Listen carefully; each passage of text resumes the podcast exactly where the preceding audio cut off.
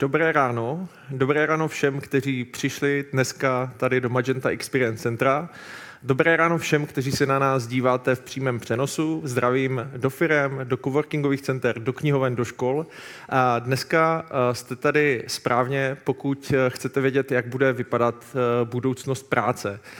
Ale ještě předtím, než pozvu hosta, na kterého se všichni, včetně mě, těšíme, tak eh, vás poprosím, vezměte si do ruky vaše mobilní telefony, prosím.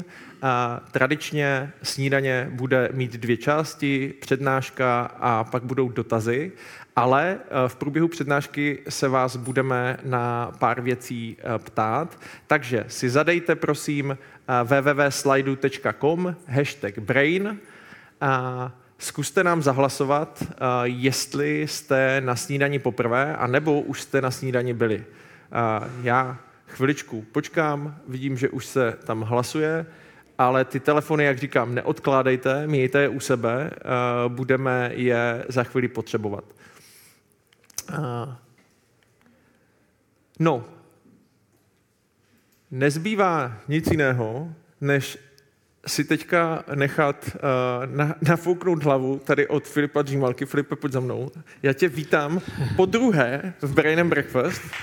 Ahoj. Dobrý den, dobré ráno. A já jsem, já jsem říkal, že tě představím jako spisovatele, protože ty teďka pracuješ na své nové knize, která s chodou okolností s tím tématem jako velmi, velmi souvisí a bude to vlastně o tom. A, takže já ti a, e, předávám žezlo a zkus nám, prosím tě, dát nahlídnout do toho, jak bude a, e, svět práce vypadat. A, takže je to tvoje. Díky.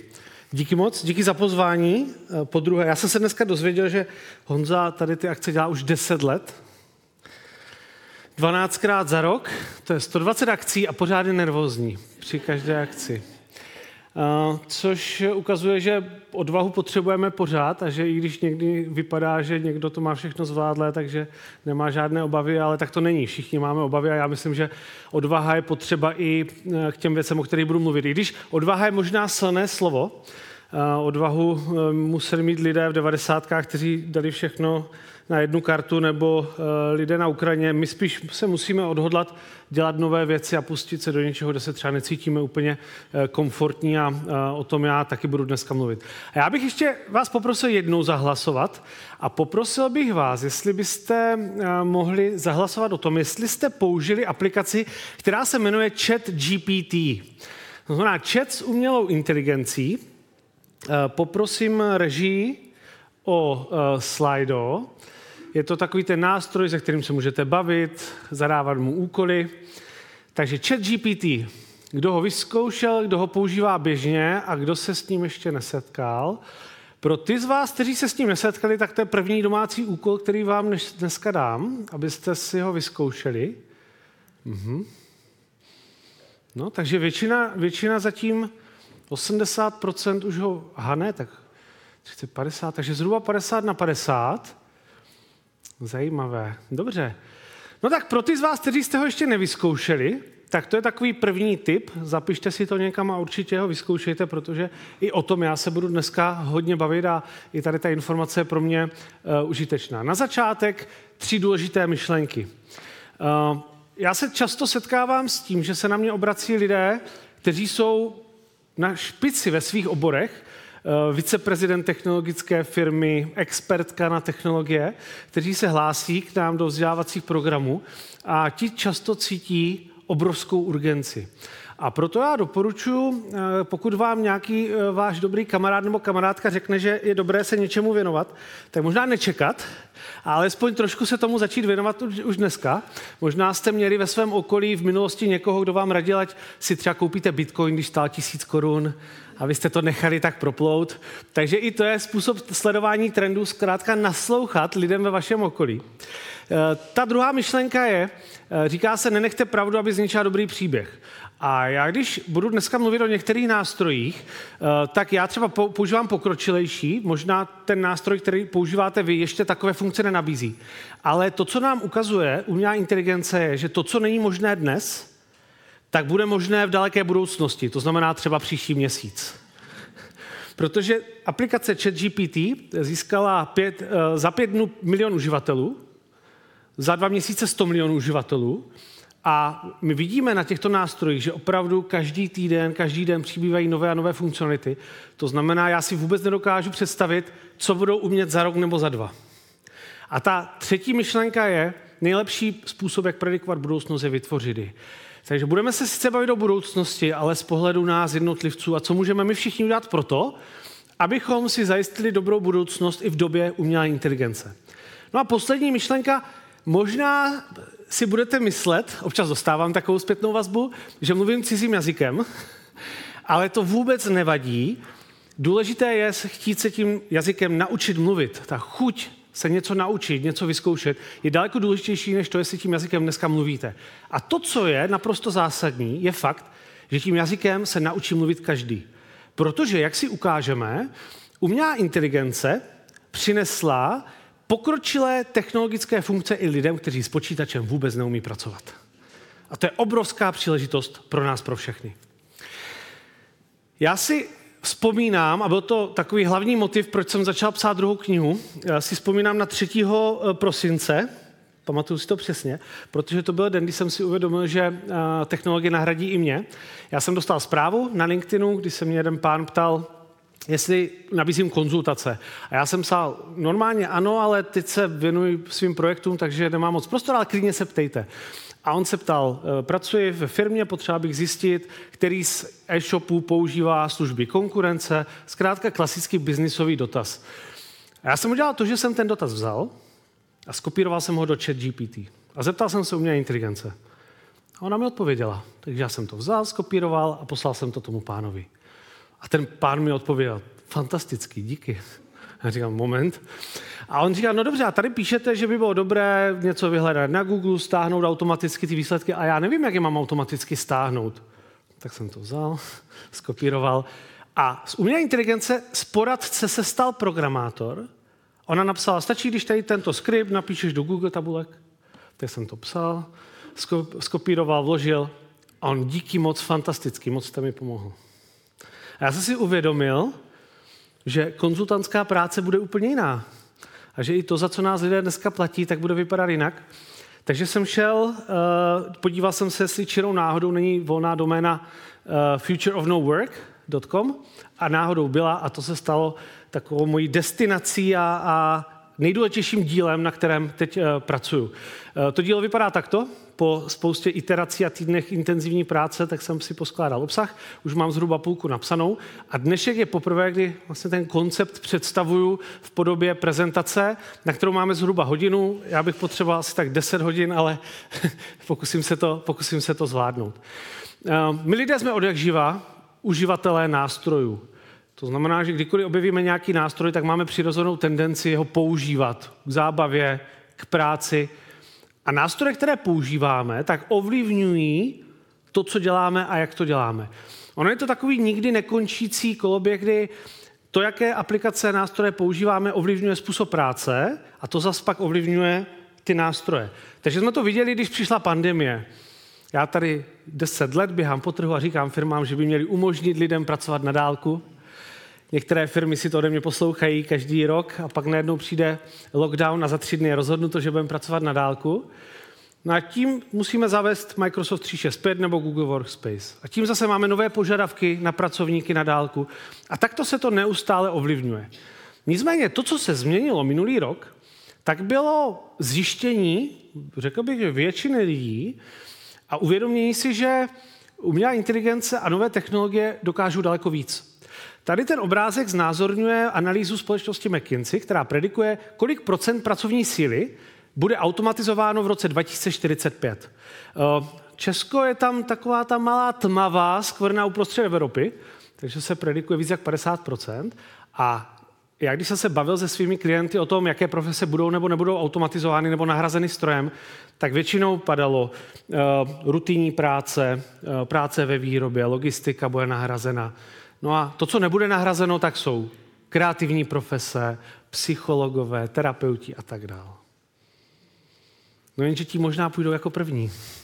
Protože minulý rok se objevila eh, na veřejnost, ona už ta technologie není úplně nová, ale objevila se takzvaná generativní umělá inteligence. Umělá inteligence, která umí vytvářet. To, co vidíte na obrázku, jsou návrhy potenciálních zloduchů pro komiksové fil, fil, film, filmy od Marvela, kompletně navržené umělou inteligencí. Najednou jsme si uvědomili, že to není jenom automatizace rutinní práce, ale že už dnes máme technologie, které, které dokážou nahradit skoro cokoliv. A lidé začali mít obavy, přirozeně. Najednou, když do chat GPT zadám vytvoř mi pracovní inzerát, tak ho vytvoří, když zadám eh, napiš kandidátům nějaký, vytvoř nějaký test, abych zjistil jejich dovednosti, tak to vytvoří. Budu ještě potřeba jako personalista? A tak dál. A mě by zajímalo, jestli máte i vy obavy, ať už uh, účastníci v sále nebo u obrazovek. Takže bych poprosil uh, režii uh, tentokrát si zahlasovat na téma, jestli se bojíme o budoucnost a o to, že nám umělá inteligence sebere práci.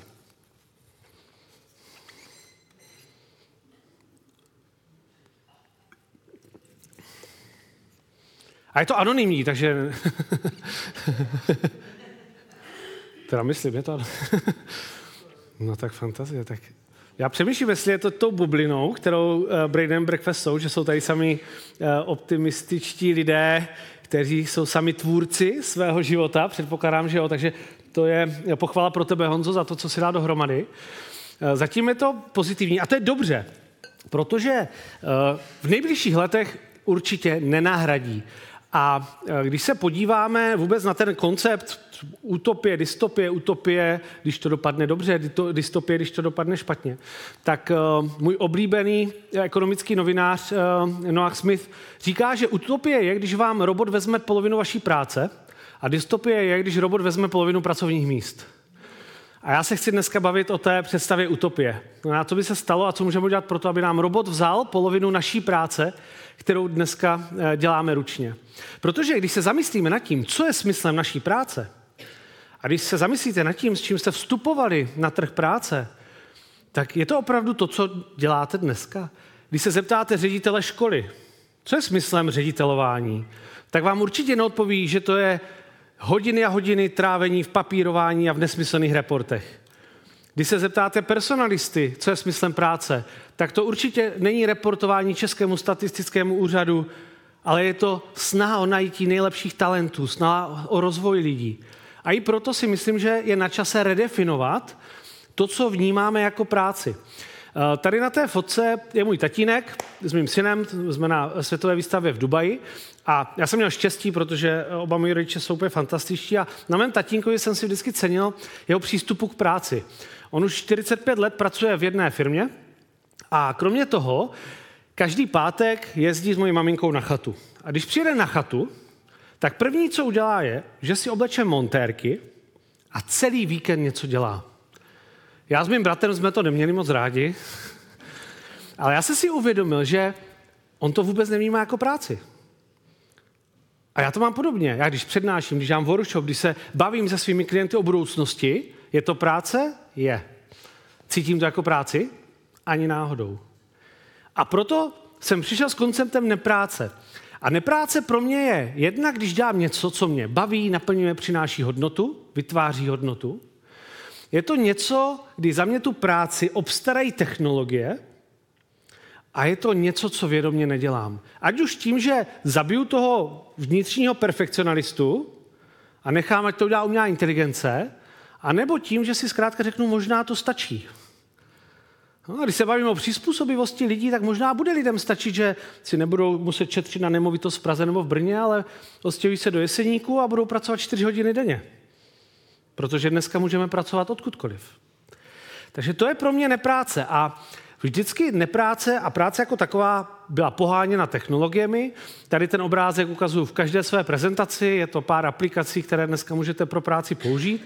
Já bych mohl jít ještě kousek dál. Toto je tři tisíce nejpoužívanějších aplikací. Teď si je všechny projdeme. Ne, nebojte.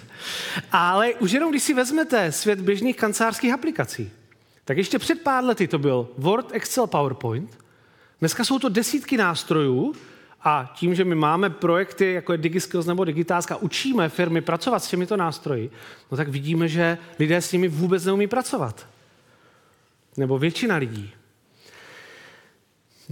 Naštěstí přišly takzvané nové inteligentní nástroje. A já schválně neříkám někdy umělá inteligence, říkám nové inteligentní nástroje, protože nebudeme řešit, co je v pozadí, jestli opravdu využívají umělou inteligenci nebo ne. Ale to, co mají společné, tady ty nástroje, o kterých dneska budu mluvit, jsou jednak, je jednoduché s nimi začít pracovat.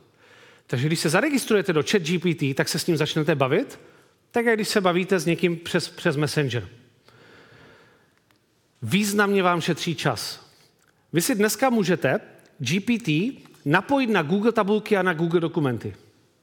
Už za pár týdnů nebo měsíců to bude součástí Wordu a Excelu. Takže já, když dostanu report z našeho projektu DigiChallenge, kde mi 300 lidí napíše, na čem pracuje, tak já do tabulky dám funkce GPT, zkrať mi to a udělej mi sumář těch, těch nejcitovanějších věcí. A za minutu mám práci, která by mi normálně zabrala jednotky nebo desítky hodin. Takže významně šetří čas. Je tam ten element, že to trošku cítíte, jak kdyby to byla magie. Je tam to wow. Ten, kdo použil chat GPT, tak určitě potvrdí, že ten moment, kdy poprvé vidím, jak opravdu umělá inteligence funguje, je něco naprosto neuvěřitelného. A někdy u toho cítíte, jak kdybyste trošku podváděli. Já pracuji s, eh, jeden z mých klientů je společnost CME, která provozuje uh, síť televizních stanic a uh, letáme po Evropě, po jednotlivých stanicích, bavíme se s vedením firmy, s digitálními talenty o tom, jak využít tyto technologie v budoucnosti a když jsme byli v Rumunsku, v ProTV, v největší rumunské televizi, tak jsme měli workshop, na kterém byl uh, jeden novinář, a on mi den po tom workshopu poslal zprávu o tom, že začal používat jeden z těch nástrojů, který jsem, mi, který jsem ukazoval. A on tam přímo psal, Jesus, it feels like cheating. A není sám. Občas mají lidé pocit, že to nemůžou, protože to je opravdu jako podvádění. A tyto nové inteligentní nástroje já v knižce rozděluji na tři kategorie. Ta první je práce s informacemi. Je to možnost vytvářet texty, zkracovat texty, měnit texty. Budoucnost možná bude vypadat takto, že když někdo požádá o práci, tak napíše vytvoř mi motivační dopis, umělá inteligence ho vytvoří, chytrý personalista řekne zkrať mi motivační dopis, tak se ho zase zkrátí. Ale eh, já, jsem třeba, já to třeba používám tak, že když eh, potřebuji nahrát nějaké video, eh, kratší, s čím mám občas problém, no tak nahraju myšlenky, počítač mě převede do textu a řeknu že GPT, zkrať mi to oprav chyby a udělej mi z toho hezký skript pro video. No, a za vteřinu to mám hotové a když to chci trošku vyladit, řeknu, a teď to přepíš ve stylu Tima Ferise. a on to přepíše.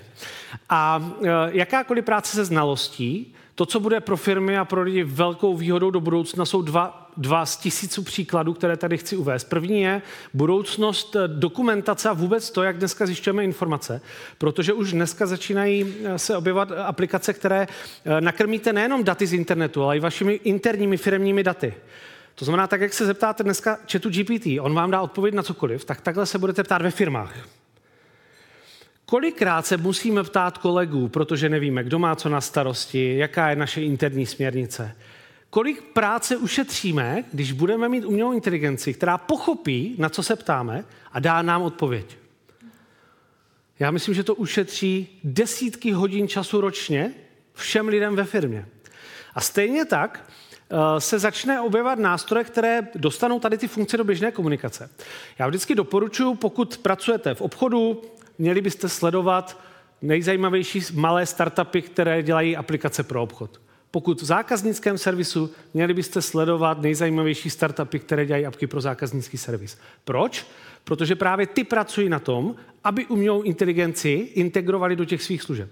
A já sleduju um, už dlouhodobě společnost Intercom, která dělá nástroj pro zákaznickou podporu. A když její zakladatel publikoval tady ten tweet, tak uh, on oznámil, že mají nové funkcionality. A jedna z těch funkcionalit byla, že když se bavíte se svým klientem, třeba po e-mailech, vyměníte si 8 e-mailů a pak do toho chcete zahrnout kolegu, tak oni mají jedno tlačítko, který tomu kolegovi zhrne veškerou tu komunikaci do několika bodů. A stejně tak, když odpovídám zákazníkovi, tak abych nemusel vymýšlet to, co bylo někde napsáno několikrát, tak jenom napíšu ve dvou, ve třech bodech a napíše se mi krátká odpověď. A když se zákazníci ptají opakovaně, tak na jedno kliknutí a vytvořím stránku, kde jsou často kladené otázky. My jsme to probírali s týmem ze Sleské univerzity v Opavě, ze kterým řešíme umělou inteligenci. A ti už teď pracují na tom, že takto budou poskytovat podporu studentům, aby je lépe naučili psát seminárky. Když se budou opakovat chyby, na pár kliknutí z toho vytvoří dokument pro studenty. Naprosto úžasný. Stejně tak druhá kategorie, vytváření a vylepšování obsahu. Vytváření obsahu může být obrázek, hudba, video, můžete vytvořit avatara, který něco namlouvá. Já tady jednoho avatara mám. Zkusíme si ho pustit. Dobrý den. Rád bych vás tímto pozval na svoji přednášku Budoucnost nepráce, which will look at the impact of artificial intelligence on our work and show you the many opportunities you can use it in your life. Bitte nehmen Sie meine Einladung an, einen Vortrag über künstliche Intelligenz zu halten. Le ruego acepte mi invitación para dar una conferencia sobre inteligencia artificial. 请接受我的邀请，做一个关于人工智能的讲座。 Tak, určitě jste rozuměli všem těm na- eh, jazykům. Toto je můj avatar, eh, který dnes vytváří, pracuje na eh, mých online kurzech, eh, které může dělat v desítkách jazyků. No, když používáte aplikaci DeepL na překlady, tak tam už to všechno překládáte s skoro 100% správností. Stačí nahrát text a vytvoří se video. Já jsem z toho samozřejmě nic neřekl. Jenom jsem nahrál čtyři dvouminutová videa a mám avatara, který takto začne vytvářet moje vzdělávací kurzy. Můžete vytvořit cokoliv. Obrázek, zvuk, prezentaci, takže napíšete 20 myšlenek a na jedno kliknutí se vám vytvoří aplikace. Já neříkám konkrétní jména aplikací, je důležité, aby se lidé naučili je hledat sami. Takže stačí, že víte, že existuje nástroj na vytváření prezentací z textu za použití umělé inteligence. Když toto dáte do Google nebo se zeptáte chat GPT, případně další umělé inteligence, tak vám vždycky poradí. Teď jsem dokonce viděl nástroj, který vytváří interiérové designy, takže vy tam eh, dáte fotku vaší místnosti, řeknete si, jaký design se vám líbí a vytvoří se vám návrh interiérového designu, Interior AI. A tyto možnosti nejenom dokáží vytvářet obsah, ale i analyzovat. Takže Microsoft má třeba technologii pro nevidomé, že někam zaměříte telefon a v budoucnu brýle, on popíše, co přímo vidíte. Takže tyto technologie můžeme brát jako užitečné pro biznis, ale také mají obrovský dopad na, na podporu lidí, kteří mají různá omezení. No a poslední jsou asistenti a ovládání technologií. Jako takový první velký byl Copilot, který pomáhá programátorům. Programátoři namísto toho, aby třeba psali několik řádků nějakého kódu algoritmu, tak jenom napíší, co chtějí a Copilot to napíše za ně. A stejně tak už vidíme, že jsou kopiloti pro vytváření smluv, pro vytváření interních směrnic a dokonce kopiloti, kteří vám pomáhají pracovat na počítači. Tady to je plugin do, jmenuje se Multion, je to plugin, doplněk do uh, prohlížeče internetového. Já jsem udělal screenshot, když tady byl ten příklad, nakup mi toaletní papír z Amazonu. Ale zkrátka, když si, když si zamyslíte nad tím, jak pracujeme na počítači, tak my pořád jenom klikáme. Pořád klikáme. Když chci jít na rohlík.cz a objednat si tři věci, tak musím 20krát kliknout. A to, co dnes umí tady ty nástroje, že jim řeknu, co chci, oni jdou a vy vidíte, jak klikají za vás. Mimochodem, i toto ukazuje, jak se posunula ovládání technologií za uplynulých pár týdnů. Já když jsem začal psát knihu a potřeboval jsem si stáhnout obsah, obsah nějaké webové stránky, tak jsem si musel naklikat poměrně komplikovanou automatizaci. Teď, když jsem v polovině, tak se objevil nástroj, který máte opět jako doplněk internetové stránky a vy jenom napíšete, co chcete. Jste na LinkedInu, napíšete, stáhni mi do tabulky všechny lidi, kteří komentovali tento můj příspěvek a on tu automatizaci udělá. I toto ukazuje, že to bude čím dál jednodušší, že už se nebudu muset vymýšlet a, a objevovat, jak ten nástroj funguje, ale jenom řeknu, co chci a počítač to udělá. No a kromě tady těch kategorií, tak já jsem ještě začal uvažovat nad tím, jaké role zastáváme v práci a jak nám nové inteligentní nástroje dokážou pomoci. Já jsem se, jsem včera večer přiletěl, byl jsem na takzvaném workation, kombinace práce a dovolené. A tam jsem psal knížku. A říkal jsem si, že by bylo dobré, když budu tři týdny někde pryč, tak si tam někde stříhnout nějaký workshop, abych si ověřil myšlenky z knížky. Takže jsem začal psát e-mail mojí kolegyni, a chtěl jsem mi poprosit o to, aby oslovila nějaké kovorky v Las Palmas na Kanárských ostrovech, nabídla jim nějakou moji přednášku a domluvila to s nimi. A těsně předtím, než jsem to poslal, tak jsem říkal, proč já to neskusím udělat s umělou inteligencí. Takže jsem šel, uh, použil jsem kombinaci několika nástrojů, ale předpokládám už za pár týdnů, měsíců to uděláte všechno v jednom. A já jsem nejdřív zadal, najdi seznam coworkingových center. Bum, měl jsem seznam. Poraď mi, jak je dát dohromady do tabulky, pak jsem tam chtěl dodat kontakty, tak mi vytvořil skript, udělal se z něho programátor, pak jsem řekl, vymysli mi, jak je mám oslovit s přednáškou. Jo, dej mi pět typů, co by je mohlo zaujmout. Tak mi vytvořila pět typů, já říkám ona, ale každý podle svého. Potom se řekl, dobře, napiš mi návrh e-mailu, jak je mám oslovit. Pak jsem řekl, všem jim pošli, to jsem sice musel udělat trošku jinou nástroj, ale všechno to bylo v Google aplikacích. A nakonec jsem řekl, protože to chci opakovat, protože cestuju docela dost, tak udělej mi z toho checklist. Všechny tyto role udělala umělá inteligence už dnes. A udělala to umělá inteligence, udělali to nástroje, které máte všichni k dispozici. Zadarmo. Pokud nechcete čekat, tak si můžete zaplatit 20 dolarů. Ale aplikace jako je ChatGPT, u.com, Perplexity AI, vyhledávače, už fungují dneska. A já když se s někým bavím a on mi řekne, já bych to neměl na co použít. A pak se s ním začnu bavit. Dobře, tak co děláš v práci? Píšeš maily, dáváš něco dohromady, vytváříš. Všechno jde dneska zjednodušit za pomocí těchto nástrojů. Takže i proto věřím, že ta utopie, zbavit se 50% práce, je, je možná, protože všichni dneska máme k dispozici kopilota, asistenta, eh, který zastává řadu různých rolí. No a samozřejmě to, co chcete dělat, tak si necháte pro sebe. Takže mohl bych říct avatarovi, ať tam nahraje video a pustí ho v tom kovorku, ale samozřejmě je to, je to věc, kterou si nechávám pro sebe. Kam to směřuje? Eh, pokud znáte známé roboty z firmu Iron Man nebo Interstellar, Jarvis a Tarse, tak to směřuje přesně tam. To znamená, budeme mít virtuálního asistenta nebo asistentku, který se s námi bude normálně bavit. Já mám radši Tarse, jednak protože Interstellar je můj nejoblíbenější film, jednak protože se mu dal nastavit humor. Takže vy si pak budete moct nastavit eh, způsob humoru vaší umělé inteligence. A to, co, eh, to, co eh, říká Sam Altman, zakladatel a CEO OpenGPT, je to, že inteligence bude vaše. Dneska, když tam něco napíšete, tak to, tak to je strašně obecný. No, takže vy musíte ten výstup trošičku upravit, ale do budoucna vy si třeba necháte proskenovat vaše e-maily, vaše zprávy, pokud budete chtít, necháte, napíšete, jaké máte hodnoty, jaký máte styl humoru, a ta inteligence se bude chovat jako vy. Takže i ten asistent, když řeknete, eh, prosím tě, oslov mi pár lidí na LinkedInu a napíším, tak jim napíše tak, jak byste jim napsali vy. A tady toto bude možné už za pár let. Já doufám, že to nebudu muset za pár měsíců stříhnout, když se to stane už letos, ale uh, tam to všechno směřuje. A já jsem velký optimista životní, což je možná trošku vidět, ale nebojte se, samozřejmě si uvědomuju, samozřejmě si uvědomuju všechny výzvy, se kterými si budeme muset potýkat. Ať už jsou to výzvy pro jednotlivce a naše uplatnění, ať už je to výzvy pro společnost, pro školství, pro veřejné finance. Naštěstí máme na to recepty, bohužel, bohužel to vyžaduje dvě věci. Ta jedna není zas tak složitá a to je ty správné technologie, ale ta druhá je vzdělávání a edukace. A teď nemyslím jenom vzdělávání ve školách. Naopak, je to vzdělávání nás všech a možná to nejdůležitější je to vzdělávání politiků. Protože já si myslím, ale já o tom budu psát hodně v knížce, tak mám určitý recept, jak by se s tím dalo zpracovat ve společnosti. A když sleduju naše politiky, myslím, že nikdo z nich, možná pár lidí, tak vůbec neví, kam to směřuje.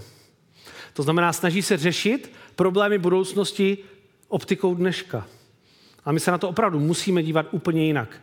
A když si řekneme, že dneska pracujeme a daníme práci a v budoucnu bude pracovat robot, to není, že zdaníme robota. No, my musíme pracovat úplně, úplně jinak. Ale uh, věřím, že se nám to povede a to, co je potřeba si uvědomit, abych zase byl úplně optimistický, je, že přece jenom nám jsou tady určitá rizika a tím největším rizikem je, když my se nenaučíme s technologiemi pracovat. A toto není nic nového. Já jsem ve své kariéře se zabývám zaváděním technologií do firem a už dlouho vidím, že člověk, který umí dobře pracovat s technologiemi, tak je daleko produktivnější ten, než ten, kdo, kdo neumí. A v době umělé inteligence se toto ještě znásobí. Takže toto budíš takový trošku e, nakopáváš, aby se opravdu tím začali zabývat, protože ten, kdo to nechá, na, kdo to postaví na druhou kolej, tak možná na té druhé kolej sám zůstane. Jak s tím pracovat? E, já věřím, že je potřeba se věnovat tady těm třem oblastem. To znamená jednak upgradeovat naše myšlení, náš mindset, jednak rozvíjet nové dovednosti a zavádět nový způsob práce, abychom se dostali k budoucnosti eh, nepráce. Mindset je nejdůležitější. A tady vy máte všichni otevřený mindset. Eh, asi znáte ten koncept růstové myšlení, fixní myšlení. Já si myslím, že teďka přichází doba, kdy máme možnost otestovat, jestli opravdu máme růstové myšlení, protože do to byla pohoda relativně. Ale teď vidím, že i lidé, kteří uh, i sa, sami na přednáškách o růstové myšlení mluvili, tak chodí uh, a, a píšou mi, že se trošku obávají toho, co přijde. A takže teďka bude takový test um, našeho myšlení a uh, když se podíváme na to, jak to může dopadnout, tak jsou takové dva extrémy. Jeden extrém je uh, Harari, slavný filozof, uh, historik, který predikuje, že vznikne něco jako nepotřebná třída, useless class. Což budou lidé, kteří nejenom, že budou nezaměstnaní, ale budou nezaměstnatelní, protože to, co říká Harari, je, že 99% věcí, které dělá člověk, tak zvládne umělá inteligence. Lépe, rychleji, kvalitněji a 24 hodin denně. Na druhou stranu tady máme Noah Smith a další, kteří říkají, ne, my musíme inovovat daleko víc, protože už dneska nám chybí desítky tisíc řidičů, no možná stovky tisíc. Chybí nám pracovníci a to nejsme jenom my, jakožto západní civilizace, která inovuje a investuje do těchto technologií. My se tady bavíme o eh, GPT, OpenAI Google a Microsoftu. Pak je tady Pekingská akademie umělé inteligence se svým systémem WUDAO, Road to Awareness a další. Takže budou takové závody nové, které budou podporovat inovace. A na jednu stranu historie vždycky ukázala, že to dobře dopadlo, protože stovky let vyvíjíme nástroje, které nahrazují lidskou práci a pořád všichni pracujeme. Dokonce pracujeme víc. Jo, sice nepracujeme v soboty, ale pořád makáme docela dost na to, co, jsme, co nám slibovali. Uh, takže uh, většinou to vypadá tak, že když přijde nová technologie, tak ta původní samozřejmě ztratí práci. Gramofonové desky se nejdřív vlastně vytratily, teďka jsou pro fajnšmekry. Uh, koně, které předtím fungovaly jako hlavní dopravní prostředek, no tak dneska jsou pro dostihy, pro takovou jako jenom úzkou výseč. Ale to, co často nevnímáme, je všechno to nové, co vznikne. Takže když přišly automobily, tak najednou se museli začít vyrábět autorádia, čistící prostředky, hračky, drive-in, nevím, jestli bylo na, na koně drive-in někde. Jo, za, lidi začali závodit, začali se natáčet dokumenty o závodění, takže vznikly úplně nové profese, úplně nové biznesy, které řeší potřeby, které jsme předtím vůbec nevěděli, že máme. Když to zase vezmu na druhou stranu, tak je otázku, jestli to bude platit i do budoucna, protože tady to historické přizpůsobení, to není zákon fyziky. To, že se to stalo vždycky poslední 200 let, neznamená, že to bude i do budoucna. A z čeho já mám největší obavu a zároveň cítím, že tam je největší příležitost, je, že vidím, že dnes jeden člověk dokáže zastat práci i stovky lidí. Malý tým, když umí dobře používat nástroje, tak umí udělat projekt pro desítky, stovky, tisíce, stovky tisíc dalších lidí. Takže je velkou otázkou, jestli opravdu budeme všichni mít práci, ale možná toto nejsou ty otázky, které bychom si měli klást. To, co bychom si měli klást za otázky, jsou otázky, které se týkají nás. To znamená, co já můžu udělat proto, abych práci měl, ideálně, abych měl dobrou práci, abych třeba nemusel vyměňovat čas za peníze, ale spíše vytvářel hodnotu a abych si mohl nadizajnovat tu svoji práci a ten svůj život podle sebe. Já, se, já doporučuji podívat se na to dvojí optikou. První je optika příležitostí, takže podívám se, kde jsou různé příležitosti, které bych mohl využít ke své práci. A ta druhá je řízení rizik, risk management. Mimochodem, když uh, já tady mám i dole tip na uh, prompt, který můžete zadat do chat GPT, zeptejte se, co je risk management a pak zkuste na to navázat promptem, vysvětlit to, jak kdyby chodil do páté třídy. Je to daleko lépe vysvětlený. Uh, ale když se podíváte na rizika, tak dneska, když si řeknete dobře, tak v čem mě může teda umělá inteligence nahradit, tak to jsou většinou věci, které stejně možná už nechcete ani dělat. Jo, to znamená, že já, když se dneska podívám na to, v čem mě může nahradit umělá inteligence, dobře, tak je to poradenství. Jo, když se mě na něco ptá, tak mu může odpovědět. Tak se ptám, jak to můžu už dneska využít. Tak možná já dneska můžu radit daleko více lidem, protože já k tomu budu využívat umělou inteligenci. A nebo udělám workshop na to, aby ostatní lidé se to naučili používat, což dělám, je to docela zájem. No a tím já vlastně využívám to riziko, který přichází, ve svůj prospěch. Ono to má k sobě hodně blízko a eh, je možné se takto podívat opravdu na jakoukoliv profesi, jakoukoliv práci. Takže já dám pár příkladů. První třeba právnická firma, klasické bílé limečky, kteří dneska můžou, eh, a už na tom pracují někteří mý klienti, používat kopiloty, asistenty na vytváření smluv. Pro eh, lidi, kteří nemají na, na právníka, tak se budou využívat robotičtí právníci, Dneska, letos, teďka v únoru měl být poprvé v Americe právník, který má sluchátko a bude říkat jenom to, co mu radí umělá inteligence. Stejně tak eh, budou dělat sumarizaci smluv, nebo když pošlou smlouvu klientovi, tak řeknou umělé inteligenci, udělej sumář v jazyce klienta a ne v jazyce právníka. A všechno tady toto si budou moct dělat velmi jednoduše za pomocí umělé inteligence. A samozřejmě vyhledávání informací, rozsudků, příprava argumentace bude daleko, daleko jednodušší. Když se bavíme ve výrobě, já jsem měl workshop pro společnost Bosch, výrobní firma, a když jsem ukazoval tady ty nástroje, tak eh, jeden z účastníků říkal, no my máme takový systém, kde ve výrobě, když někdo přijde nějakou eh, závadu nebo problém, tak musí přijít k počítači a teď vyplnit takovou komplikovanou tabulku. Co kdyby jenom to řekl přirozenou řečí a teď by se to samo, ta tabulka vyplnila? To už je dneska možný. To není, že se bavíme o budoucnosti. A mu to hnedka docvaklo. Podíval se na jeden příklad, úplně odinut, a najednou mu to docvaklo do tého práce. To znamená videoškolení pro zahraniční pracovníky v desítkách jazyků najednou. Reportování nadřízeným napíšu v pár bodech a udělá se z toho krásná prezentace pro management, který má rád prezentace. Eh, návrh řešení problémů. No, startupy, které dneska fungují tak, že mají když to zjednoduší mikrofon, poslouchají zvuk strojů a když se tam začnou objevovat první změny v tom zvuku, tak řeknou, tady může být problém.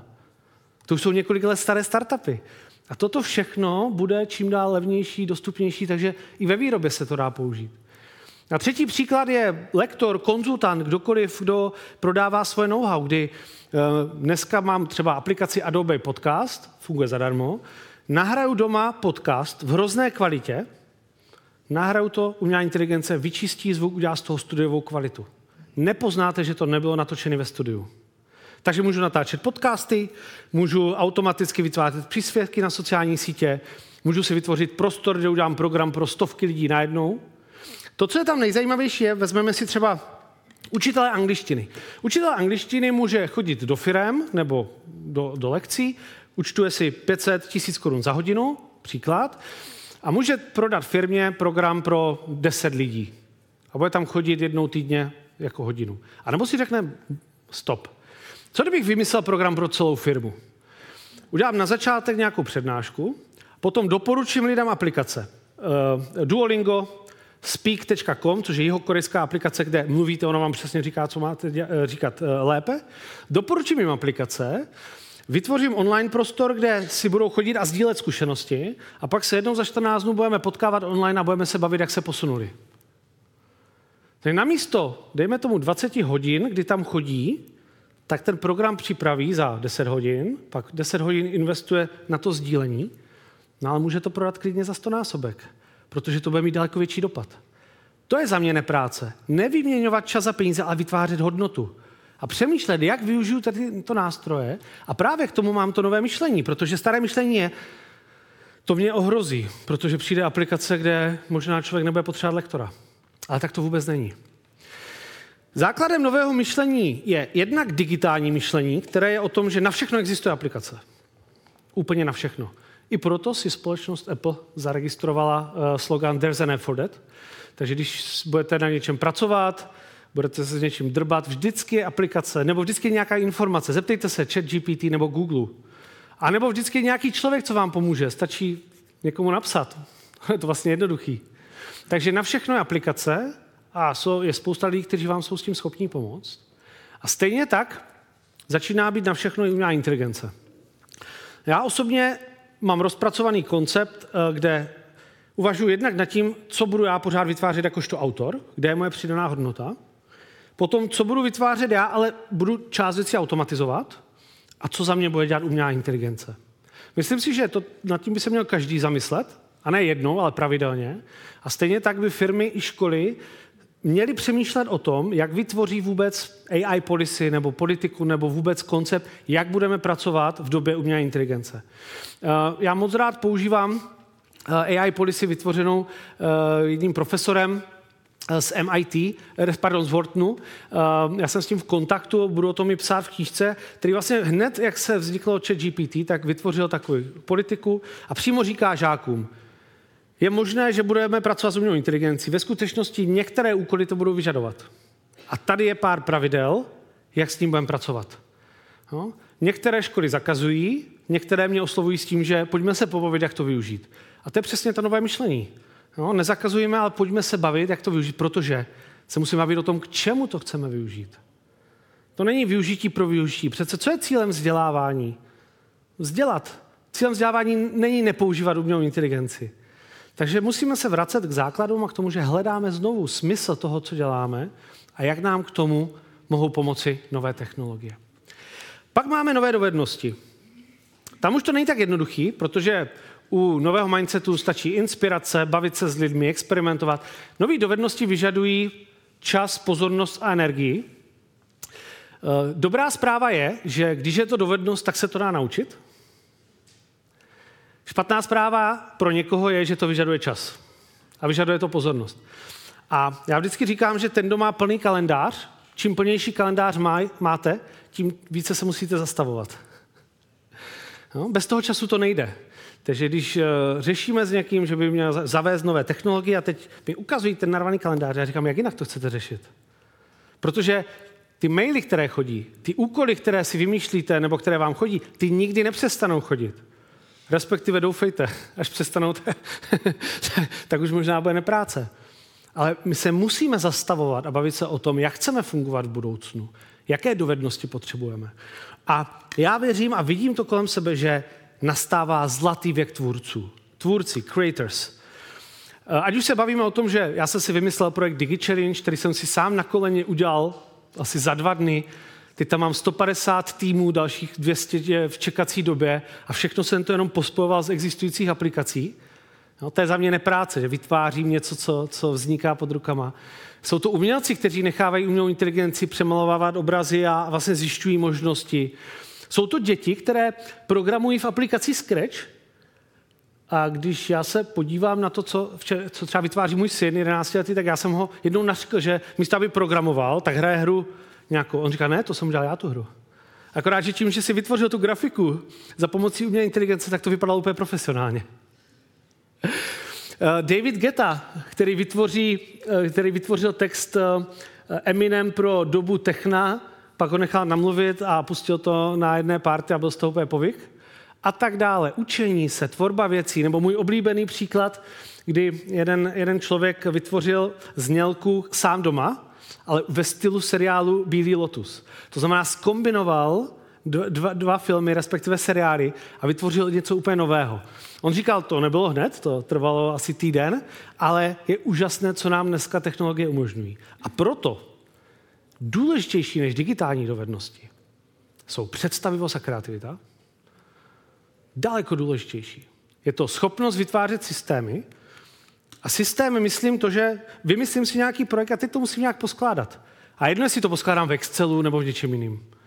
Jsou to i drobný systémy ve smyslu tom, že když jsem měl eh, dělat přednášku na jedné konferenci a měl jsem pak být takým průvodcem mezi přednáškami, které se předtáčely, tak eh, zástupci firmy, která mě poslala, tak říkali, uh, Filipe, všichni ti řečníci vám pošlou ty své prezentace, ať víte, o čem mluví. A říkám, stop. Já rozhodně nechci, aby mi někdo posílal prezentace. Tady je tabulka sdílená, tady jsem nahrál video, jak tomu budeme eh, přistupovat. Až budete mít finální verzi prezentace, nahrajte tady odkaz. Jo, I to je za mě tvorba systému. Já nechci sledovat 20 lidí, jak mi posílá prezentace a e, evidovat si to. To znamená, za mě vytvářet systém je, že já jsem tvůrce a když se mi něco nelíbí, tak já si řeknu, jak to chci mít uděláno jinak. No a pak je to všeobecný přehled a, a rozhled. O možnostech technologií, ale i další věci. Když zadám, když zadám umělé inteligenci, nakresli mi nebo udělej mi design prezentace ve stylu Mondriana, tak já musím vědět, kdo je Mondrian, abych mu to zadal. No, to znamená, ten, ten rozhled, to, ta, ta, ta general knowledge je a bude čím dál důležitější. Možná ty věci, které se tady drtíme ve škole, nejsou úplně zbytečný. Jak se říká, si všechno najdeme, tak to už není o hledání. Já vytvářím, já už nehledám, takže musím ty věci znát.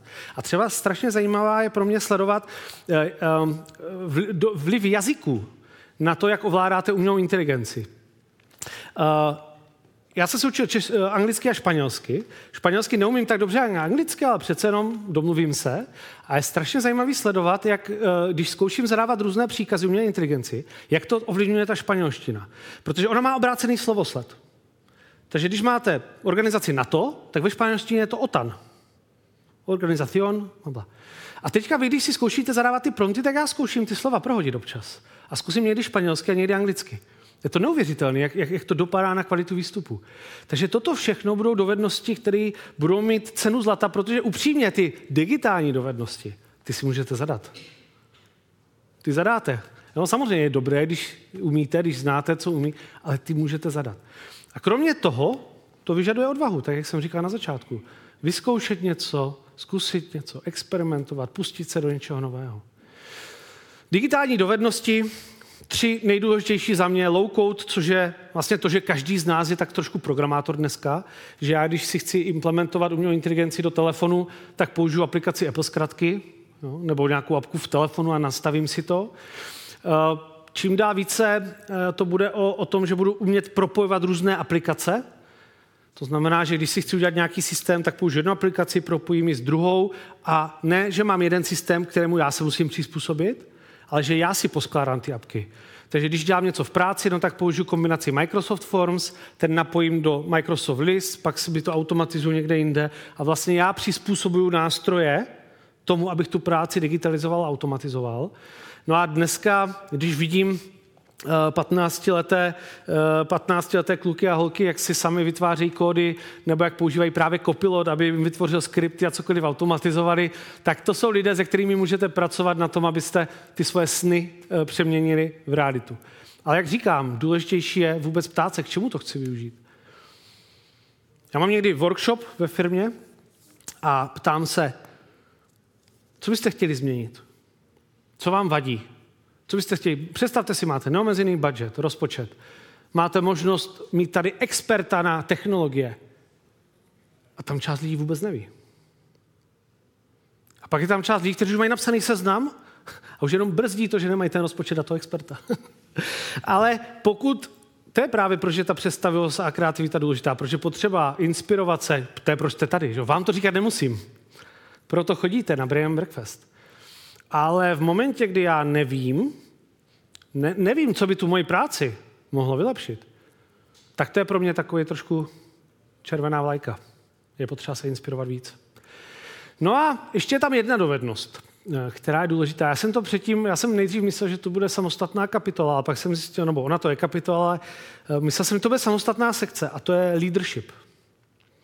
Schopnost vést, převzít velení, nebo vele, vedení spíš, převzít vedení.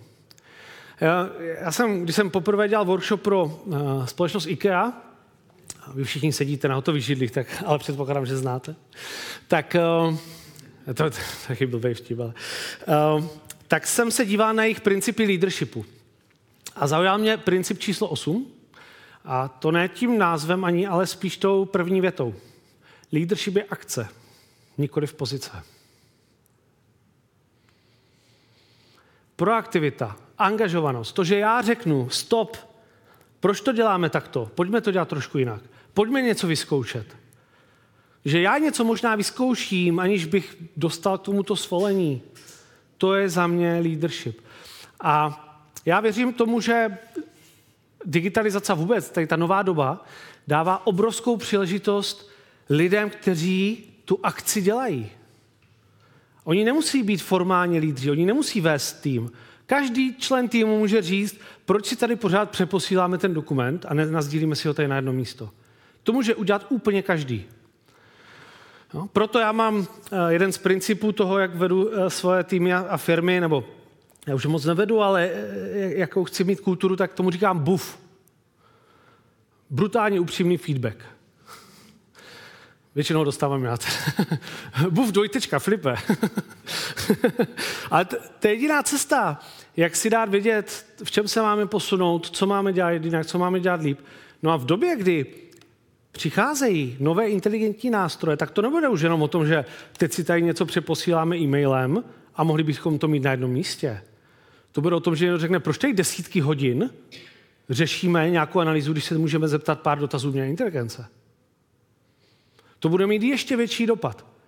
To znamená, budou se zvětšovat rozdíly mezi týmy, které používají umělou inteligenci, mezi těmi, kteří nepoužívají a je úkolem nás všech, abychom to do těch našich týmů dostali. Takže každý z nás je lídrem a stejně tak to platí i v soukromí. To znamená, já můžu přijít domů a říct, pojďme se o tom bavit, pojďme si něco vyzkoušet. No, pokud máte děti, kterým je 8, 8 a víc, tak ty už můžou si hrát se skrečem, tak jim dejte úkol. Vypracujte nějaký projekt za pomocí umělé inteligence. No, tady je interior AI, vyfoďte si pokoj, zkuste vymyslet, jak by mohl váš pokoj vypadat. Ať si s tím hrají, vyzkouší to, přemýšlí nad tím. Pokud máte podnikavé děti, tak začnou vymyslet věci, které se dají prodávat. Ale i podnikavost bude extrémně důležitá. A to mě přivádí k té poslední části, a to je nový způsob práce. Protože svět nezávislých profesionálů, kteří si vždycky mohli dělat, co chtějí, a svět zaměstnanců firm se strašně přibližuje. To je schválně ty dva stejné obrázky. um, já když jezdím na workations, tak uh, dříve jsem se potkával primárně s digitálními nomády. To znamená lidi, kteří můžou pracovat odkudkoliv, zbalí si všechno, to znamená nočas, a jdou pracovat odinut. A letos jsem tam potkal několik lidí, kteří jeli z korporátu dva, tři týdny pracovat jinam. Protože stejně většinu zkůzek mají online. A ten svět se propojuje i v tom, že pokud jste šikovní, tak jste tvůrci a sami si vymýšlíte tu práci. Říká se tomu job crafting. To znamená, si přizpůsobíte to, to, tu, tu vaši práci a činnost tomu, co chcete dělat, kde máte přidanou hodnotu. Nebo když hledáte novou práci, tak se nehlásíte jako jeden z 50, ale přijdete tam s tím, umím toto, toto je moje hodnota, chci za to tolik. A jestli se necháte zaměstnat, nebo vám platí tři firmy nějakou, nějakou částku, to je jedno. Stejně tak s tím, jak se přechází na home office, práci na dálku, tak je to na mě, jak já si řídím svůj čas a jak si nadizajnuju vůbec tu, tu pracovní dobu. Takže věřím, že ty dva světy se propojují. Ehm, podnikání, zaměstnání, všechno mezi tím. Hodně účastníků mých projektů Masterclass má eh, extra projekt. Ehm, teďka jeden člověk, který pracuje v bance, tak eh, ukazoval, že má borůvkovou farmu v České Kanadě. Někdo zase má nějaký jiný projekt, takže eh, pro budoucnost nepráce bude i o tom, že třeba budu dát na půl vasku a budu mít třeba další projekty, nebo to budu mít poskládáno úplně jinak. Úplně jinak. A opět řešíme nejenom, jaké technologie k tomu použiju, ale jaké způsoby práce. A mě velmi inspirovala kniha od CEO společnosti uh, Intel. Ona je taková, řekl bych, už trošku old school v tom, že je to zkrátka manažerská příručka z 90. let, ale jedna z těch klíčových myšlenek tam byla, že zjistili, že všechno je výroba. I oddělení financí něco vyrábí. I HR něco vyrábí. A pokud je něco výroba, tak se na to můžeme podívat a můžeme to zefektivňovat. A bohužel to, co vidím ve své praxi, je, že se málo díváme na to, co děláme. Ono to zní možná tak banálně, ale já si pamatuju, když jsem poslouchal podcast, eh, myslím, že s Martinou Suchomelovou, HR ředitelka Avastu, která popisovala, že když přišla pandemie, tak eh, se podívali na některé své procesy. A když se podívali třeba na procent nástupu nového zaměstnance, tak zjistili, že nový zaměstnanec bývá kontaktován jedenáctkrát sedmi různými lidmi. Že až teprve v momentě, kdy si ten proces nakreslili a podívali se na něho, tak viděli ty nedostatky a mohli ho vylepšit. Ten podcast je, je veřejně dostupný, takže si to můžete poslechnout. A my, když se podíváme na ten náš proces, tak vždycky tam najdeme věci, které se dají vylepšit. Akorát to často v té naší business, v té zaneprázdněnosti nevidíme. A já říkám, každý tým by se měl aspoň jednou za měsíc podívat na jeden proces a podívat se, co můžu zautomatizovat, co můžu vylepšit. A to nemusí být jenom technologický. Když jsem teďka viděl, že jeden z našich týmů, jeden kolega říká, no já jsem zasekaný tím, že mám tady hodně, uh, hodně kolů s našimi dodavateli, tak říká, tak proč neuděláš hodinu otevřených dveří?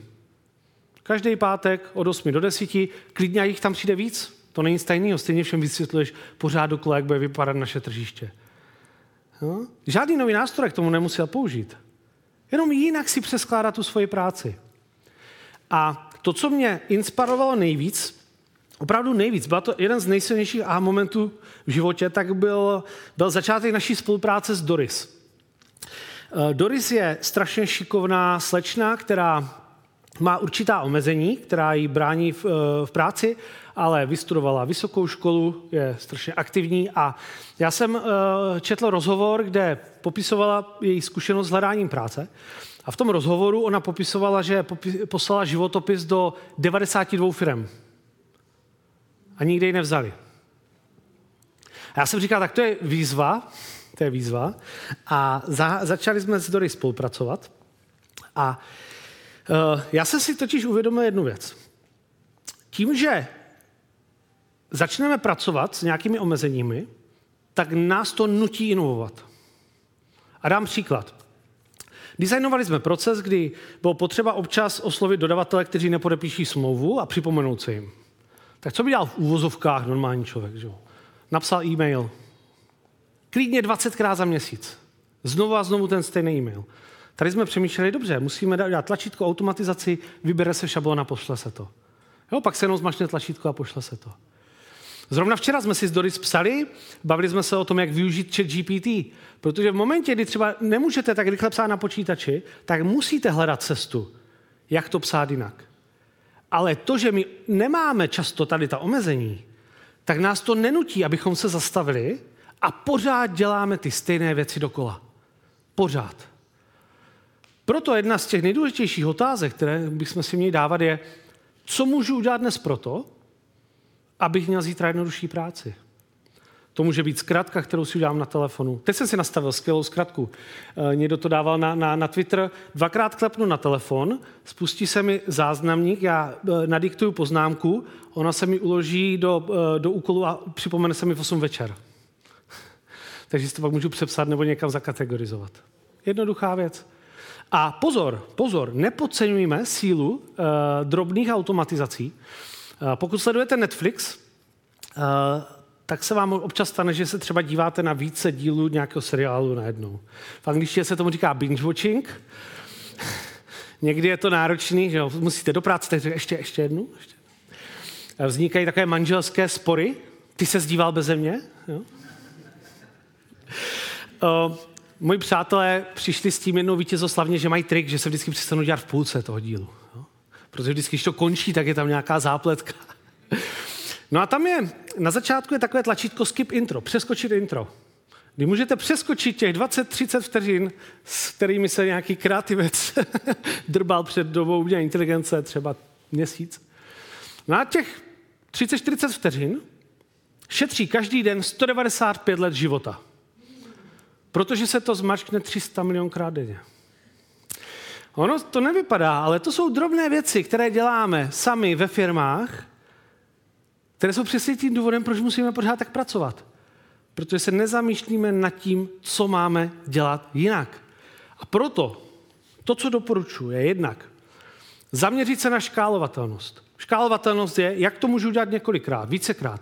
Zkuste si představit, já jsem krásný příklad, byl jsem v jedné bance, měl jsem tam tým eh, lidí, kteří měli na starosti rozvoj poboček a já jsem se ptal, dobře, tak kolik má každý pracovník na starosti poboček? Řeknu příklad, 10. A já jsem říkal, představte si, kdybyste měli 100. Desetkrát víc. Jak byste to dělali? První odpověď byla, no to bych asi skočila z okna. já říkám, tak ne, pojďme se zamyslet reálně. Kdybych měl desetkrát víc, třeba jsem personalista, kdybych měl desetkrát víc žádostí o práci, co bych dělal?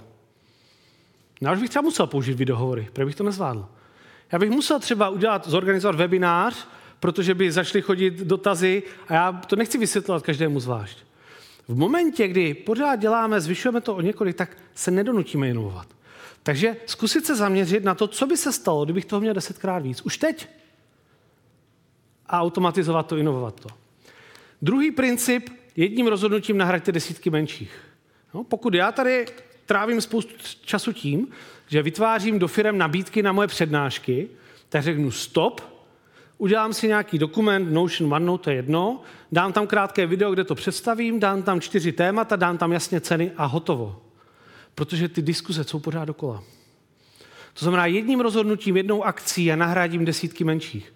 Pro mě to i to, že třeba nenosím nic jiného než modrý tričko. Nebo naopren. Ale je to pak daleko jednodušší. A třetí je, vytvořte systém, díky kterému uděláte více za méně.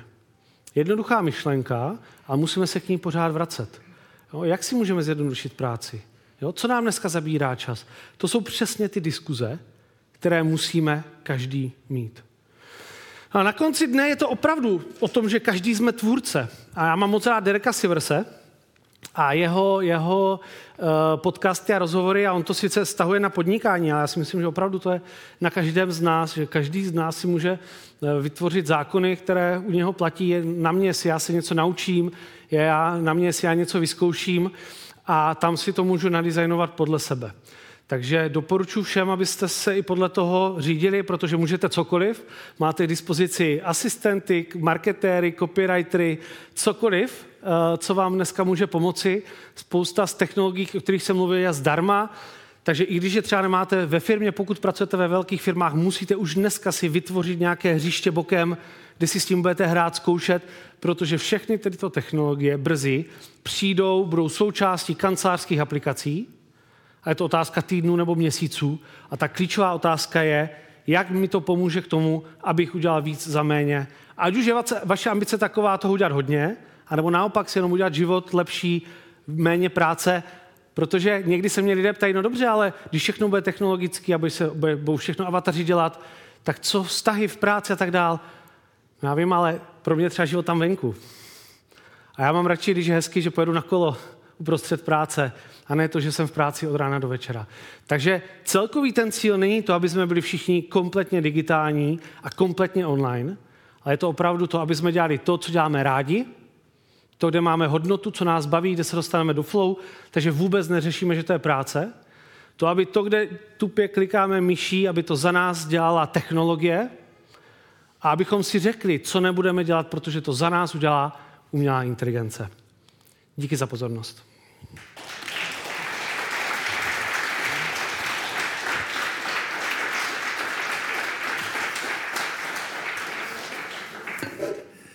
Jsou nějaké dotazy?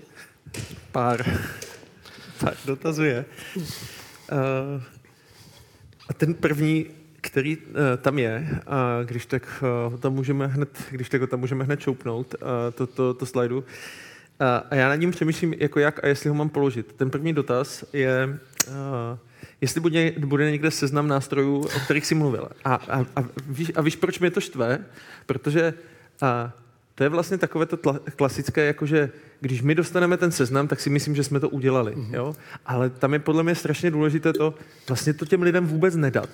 Ať si to prostě najdou, protože to je ta první akce, kterou vlastně jako kdyby můžou udělat v tom vzdělávání. Jo? Že, že, to je jako, eh, ty si o tom sám říkal, já můžu do Google napsat cokoliv, můžu udělat GPT-3, můžu, jo, že, mm-hmm. že přece už to, že si to budu hledat, tak vlastně jako aktivuju to, o čem my jsme se bavili, ne? Přesně tak, souhlasím, takže nedostanete to, ale Uh, najdete to uh, ve vašich knihkupectvích, doufám, že už brzo. Ale uh, ještě jedna důležitá věc, a to je, uh, já si myslím, že se i vzdělávání trošku přesouvá tady v té oblasti využívání technologií z toho uh, just in case, to znamená, že možná to někdy použiju, do just in time, teďka to potřebuju. A to je naprosto klíčová dovednost. Protože there is an for that na všechno, a to není jenom, že je aplikace, ale je funkce Excelu, Mimochodem, eh, eh, Excel Formula Bot, který vám udělá vzorec z jakéhokoliv příkazu, co řeknete. Ale vím, že existuje nějaká vychytávka, tip, trik a já ho můžu najít, zrovna když to potřebuju.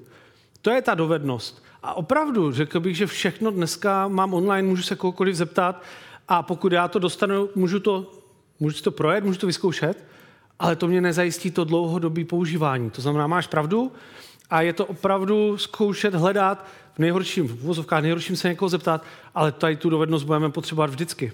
vždycky. A možná bude ještě důležitější v budoucnu. No, uh, já vlastně bych se chtěl dostat do toho vzdělávání trošku. Jo? Uh, A ty si to říkal na začátku v té prezentaci, že my máme vlastně pocit, jako bychom trošku podváděli, jo? Že, že můj Kuba teďka dostal úkol, že má udělat vlastně uh, referát o Českém Krumlově. A já mu říkám, já mu říkám, Kubi, ty se s tím přece nebudeš matlat, ne? Přece to zadáš do GPT-3, ono ti to jako vyjede a, a, jako, a můžeš jako vedle toho třeba něco nakreslit nebo něco udělat, ale že, že nebudeš jako kdyby tady tohle to psát. A, a Martina moje mi říká, no ale tak to je to jako je podvod, to, jako, mm. to přece nejde. Jo? A já říkám, já říkám, hele, asi, asi jako je, je, je, dobré se skalibrovat na tom, jak, jakým mm. způsobem to bude, protože vím, že v Austrálii už některé školy mm. zakazují prostě na zkouškách internet a tak dále, mm. tak dále. A prostě co s tím, no? Uh, zase, řekněme si, co je cílem. Já, já si myslím, že vůbec psaná komunikace je extrémně důležitá. Mm. E, extrémně. A bude ještě důležitější, protože dneska řada firm přechází do asynchronní komunikace. Takže já píšu e-maily, posty na, na, na, na, na eh, Teamsy kamkoliv. Pro mě psaní je ultimátní dovednosti v tom, že mi pomůže formulovat myšlenku. Navíc já nepíšu myšlenky, já je tím psaním vytvářím. No, to znamená, když píšu knihu, tak taky občas použiju umělou inteligenci, ale mám body a při tom psaní je vytvářím. Já jsem měl tu výhodu, že jsem začal pracovat velmi brzo, takže já jsem uh, studoval práva v Brně a tam jsem uh, měl možnost dostat individuální studijní plán, takže jsem řadu uh, zápočtu dostal za seminární práce. A já jsem se dokonale naučil napsat seminárku o čemkoliv. No, je to z obecného problému do konkrétního argumentace. A já si myslím, že tady ta dovednost je opravdu důležitá. Ale musíme to i třeba tohle umět prodat. Protože když zadáme studentům a vytvoří seminárku a pak já přijdu do toho kabinetu a teď učitel to tam má v nějaké krabici a já vím, že to pak vyhodí, nedostanu zpětnou vazbu, tak čemu to teda je? Takže musíme si říkat ten cíl, proč to děláme. Eh, musíme to střídat, takže jako umění napsat je určitě důležitý, ale otázka, jestli to má být o, o českém Krumlově a opravdu si spíš říct, proč to děláme. A to podvádění. Já jsem eh, poslouchal rozhovor, myslím, že to bylo v eh, Deep Talks, myslím, že to byl Tomáš Rektor, ten psycholog nebo psychiatr, a on tam psal, že řešil případ jedné paní, která dostala za úkol v práci, aby dávala dohromady nějaké tabulky. A ona se s tím drbala asi tři týdny a pak, když to ukázal manželovi, tak oni říkali, no tak to bych udělal skript a měl bych to za tři minuty hotový. A teď my jsme měli taky takovou diskuzi. Já říkám, no tak já bych si třeba najal někoho za pár stovek, aby ten skript mi udělal. A teďka, že jo, někdo by řekl, že má tři týdny volno, a pak by třeba mohl říct, tak pojďme to investovat do nějakého jiného projektu zajímavějšího. A teďka je to podvod, není to podvod? Jako není, je to vlastně zase, co je cílem? Je dát dohromady tabulku. Ne, abych tři týdny seděl a, a kopíroval z, z jednoho Excel do druhé. Takže je to, tém, je, to, je to diskuze, kterou bychom měli vést a opravdu vracím se pořád k tomu smyslu a k té hodnotě, proč děláme věci, uh, abychom je nedělali jenom proto, že je děláme. Mě, vlastně ta digitalizace vede k tomu, že uh, já opravdu vidím řadu lidí, kteří se trápí s Excelem, s Outlookem, prostě dělají tu repetitivní činnost a tak dále, a tak dále. A, a já možná zkusím říct, a bylo to, já nevím, pár let zpátky, kdy uh, s Honzou Dolejšem a a bylo to, byla, byla to Filipova rada. Filip říkal, hele, zkus si najmout tady Honzu, on tě bude stínovat a bude se dívat na to, co ty děláš a potom ti navrhne, jakým způsobem ty věci zautomatizovat.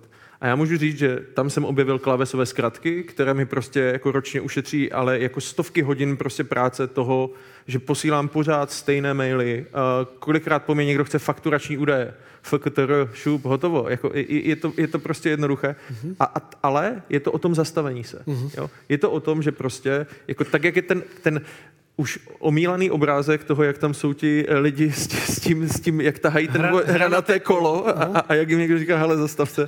A je, je to pořád stejné, ale proč to tak máme? Jo? Proč to tak máme? Proč to zastavení vlastně neděláme? Hmm. Je to zajímavý, existuje koncept, kterému se říká Eisenhowerova matice, která je celky čtyři kvadranty. V jednom sloupci máte urgentní úkoly, ve druhém neurgentní a pak důležité a nedůležité.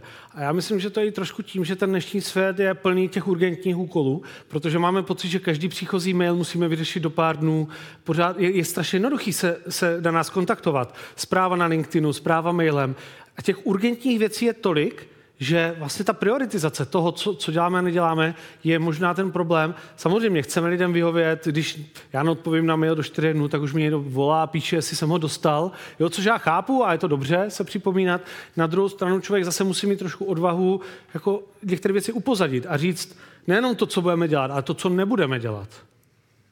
No, což možná bude ještě důležitější, protože bez toho se neposuneme. Takže bohužel každá urgentní věc, nebo to, co se zdá urgentní, tak nás brzdí od toho dlouhodobějšího cíle, eh, kterým je právě to, abychom se těch, tady těch drobných věcí zbavili. Uh, otázka. Uh, není to riziko pro osobní údaje, přístup umělé inteligenci k e-mailům a podobně, uh, zabránit vlastní, vlastníkům AI, aby pozadí profitovali a zneužívali osobní data? Výborná otázka a není žádný rozdíl mezi digitální bezpečností dnes a před pěti lety a za pět let. Digitální bezpečnost je jedna z pěti základních digitálních dovedností. A pokud já nechci, aby se moje citlivé údaje dostaly eh, na někomu nepatřičnému, no tak je nedávám na nepatřičná místa. Eh, když eh, zaměstnanci Amazonu dostali výstrahu, že by neměli dávat interní informace do chat GPT, protože ono by se pak ty informace mohly začít objevovat jiným lidem. No, ale to je přece stejný. Já, já vlastně podobně to bych to třeba neměl dávat do nějakého webu, kde neznám toho vlastníka. Takže stejné principy digitální bezpečnosti platí všude. Ale druhá věc je ta, že ty vaše e-maily už stejně dneska někde jsou. Jo, to, si, jako to se nebojte. Takže pokud já, a velkou výhodou je, že umělou inteligenci začnou poskytovat ti velcí poskytovatele, jako je Microsoft a Google. Takže oni stejně ty vaše maily mají přečtený. to se nebojte. A je to spíš o té, o té rovnováze, co co já s tím chci udělat a co za informace jim pustím. Ale samozřejmě je potřeba si to připomínat. To, co bude nebezpečnější, je, že už dneska vidíme poměrně sofistikované internetové eh, podvody, kde někomu napíše lékař, eh, americký lékař, který je v Afganistánu a teďka z někoho vytáhá desetitisíce a já to můžu s umělou inteligencí dělat třeba u tisíců lidí najednou. Takže je možný, že na seznamkách budou virtuální lidé, kteří si budou seznamovat, budou normálně komunikovat, takže část lidí vůbec nepozná, že se baví s někým, kdo neexistuje, a takhle třeba z nich budou lákat. To znamená, i ten podvod bude vypadat jinak. A právě proto je potřeba se o tom bavit doma, ve firmě a opravdu jednu, jednu věc, co může udělat každý je, když zjistíte nějaký jeden případ, přečtete si v novinách, eh, mimochodem ten můj avatar, tak už to teďka někdo využil, že to posílal jménem Fiobanky, myslím. Tady je váš osobní bankéř, byl to normálně avatar, který něco namlouval. Jakmile něco takového zjistíte, to nejmenší, co můžete udělat, je přeposlat to vašim kolegům, přeposlat to rodičům. Sice moje maminka vždycky říká, ty si myslíš, že jsem nějaký debil, ale, ale uh, to je to nejmenší, co každý z nás může udělat. Šířit povědomí o bezpečnosti. Mm-hmm. Uh, tahle ta otázka mě hrozně zaujala a je vylajkovaná, takže nejenom je, umím si snadno najít práci, která mě baví a přináší mi hodnotu, jako uh, tvůj tatínek v, monter- v Monterkách. Ale jak zajistit, že si takovou práci vyděláme? no. uh, já bych nejdřív řekl, že uh, je dobrý někdy k práci přistupovat s tím, že si vyděláme trošku jiný kapitál, než je finanční. To znamená, že já jsem, ono, ono se říká, it takes seven years for overnight success. Jo, já jsem v minulosti přednášel na desítkách konferencí, kde jsem nedostal ani korunu. No, a někdy jsem se ptal, jako proč to děláš, když za to nedostaneš zaplacený. Ale naučíte se přednášet, lidé se od vás dozví a tak dále. A tak toto funguje v mnoha případech. To znamená, že získávám nějaký kapitál, který může být znalostní, může to být společenský, jo, networking a tak dále. Takže to je první věc, která vás může posunout v té vaší hodnotě. Druhá věc pak je, že se vlastně dívám na to, co tím řeším za problém a jestli teda je ochoten si za to někdo zaplatit. Já když jsem byl teďka Uh, pryč, tak jsem se tam bavil s takovým 15-letým klukem, který si furt vymýšlel nějaké automatizace, já jsem vždycky řekl, co by se mohl naučit. A on, když tam pak seděl v kovorku, tak se vždycky se s někým bavil a teď jsme se bavili, no tam byl člověk, který dělá nějaké videa a teď já jsem mu ukázal, jak se dá automatizovat. A já říkám, tak dobrý, tak mu to zkus třeba nabídnout, třeba, že za 50 euro mu to zautomatizuješ.